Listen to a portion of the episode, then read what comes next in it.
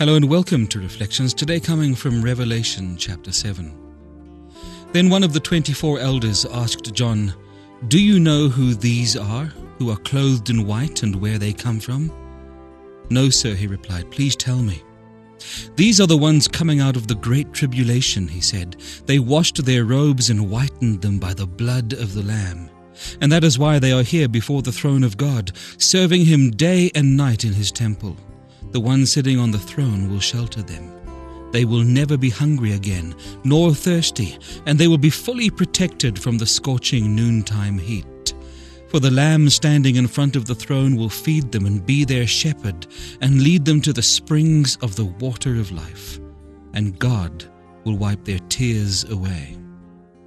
Psalm 91 reminds us He will shield you with His wings, they will shelter you his faithful promises are your armor.